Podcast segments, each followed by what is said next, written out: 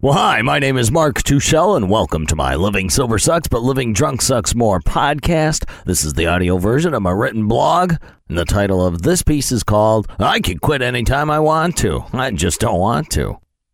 Have you ever heard anyone say that? I can quit anytime I want to. I just don't want to. Did you believe them? Mean, would you even consider that as a true statement from them? Now, I believe that if the two phrases were distinctly separated by a period instead of a comma, creating two separate sentences, then they could both be true, even when they're uttered uh, one right after the other. I don't want to get into any debate about uh, linguistics, grammar, or semantics here. I'm referring to the way we humans just actually speak. I believe that an individual who says those words as two separate sentences is correct. They can quit anytime they want to. They just don't want to right now. An individual who combines all the words into one single sentence is just deluding himself.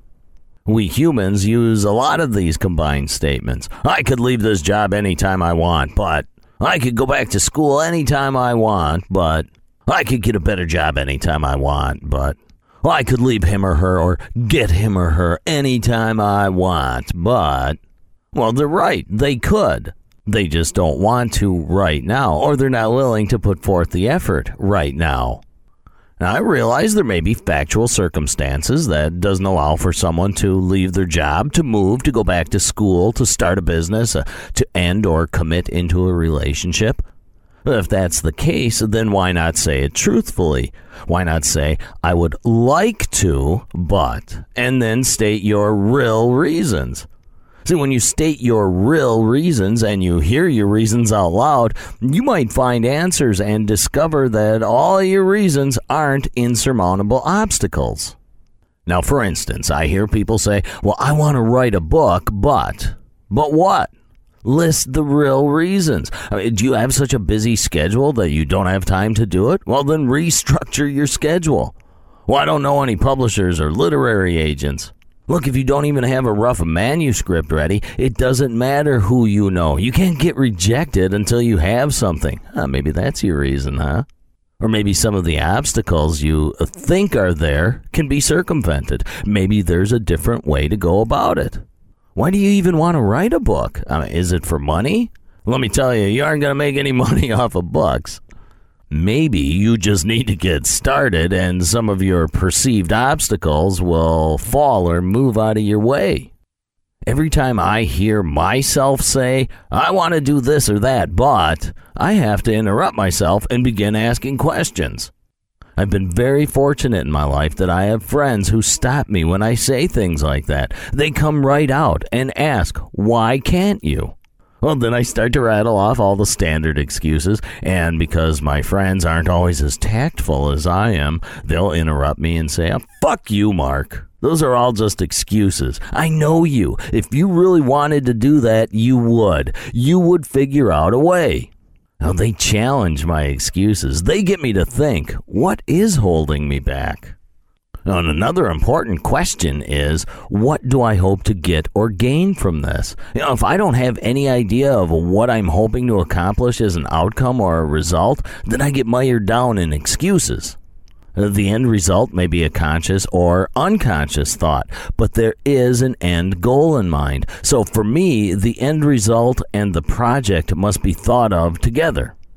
I'll give you an example. Let's say that I want a certain uh, kind of car. I lay out all the reasons why I want it. That's the end result. I try not to bullshit myself with, well, you know, it's a good investment and it'll retain resale value. No, I want it because it's a fast car. I like fast cars and it looks cool. You might think that's superficial, but at least I know that's why I want it. But then I lay out the numbers and determine how I'm going to get it. What work do I have to do? That's the project. Now, I must also look to see what limitations might exist. Do I have to accept the limitations or can I circumvent them by foregoing something else? I only have so much money, so it's either food or the car. When I accept that I have certain limitations, maybe I have to abandon the idea. Asking questions of myself helps me determine whether I honestly want to do something or am I just talking a good story. I have to really think things out. And thinking isn't easy, as I understand why a lot of people don't want to put in the effort to think. But if you don't think about what you want and how you'll get it, you'll likely end up just dealing with whatever life randomly throws at you. I have found that if someone wants to, no matter what it is, they will. They will figure out a way. I'm the recipient of a lot of fairy tales. I get told all sorts of wonderful lies. I'm sure you've been the recipient of a few of these yourself. Oh, let's get together sometime. I'll come and see you. I'll call you. Oh, yeah, we'll do that. I'll take care of that. Uh, I'll pay you back. I'll blah, blah, blah. And then the person never does what they said they would do. Now, because I travel all over the country, my favorite is, uh, oh, come and see me. I'd love to meet you. Yeah, I'll drive an extra 600 miles so that when I get there, you can tell me that you forgot or you pan off some other lie on me. Uh, I've heard that plenty. But that's why I love my close friends so deeply. They do what they say they're going to do. And I'm so lucky to have friends who pride themselves on their reliability and consistency. They make me want to rise to their level. They bring the best out in me. All right, sorry, I think I kind of digressed a little bit here. All right, let me get back to the focus of this article. Now, I would guess that you and I are pretty much the same. If we want something, come hell or high water, we do it. And when I was drinking, I always figured out a way to get beer or booze. I always figured out a way to get my hands on some dope. If I ran out of booze or dope, it sure wasn't for long. Now, what an amazing level of tenacity I had to go after and get what I wanted. Now I use that same uh, level of tenacity to get things accomplished.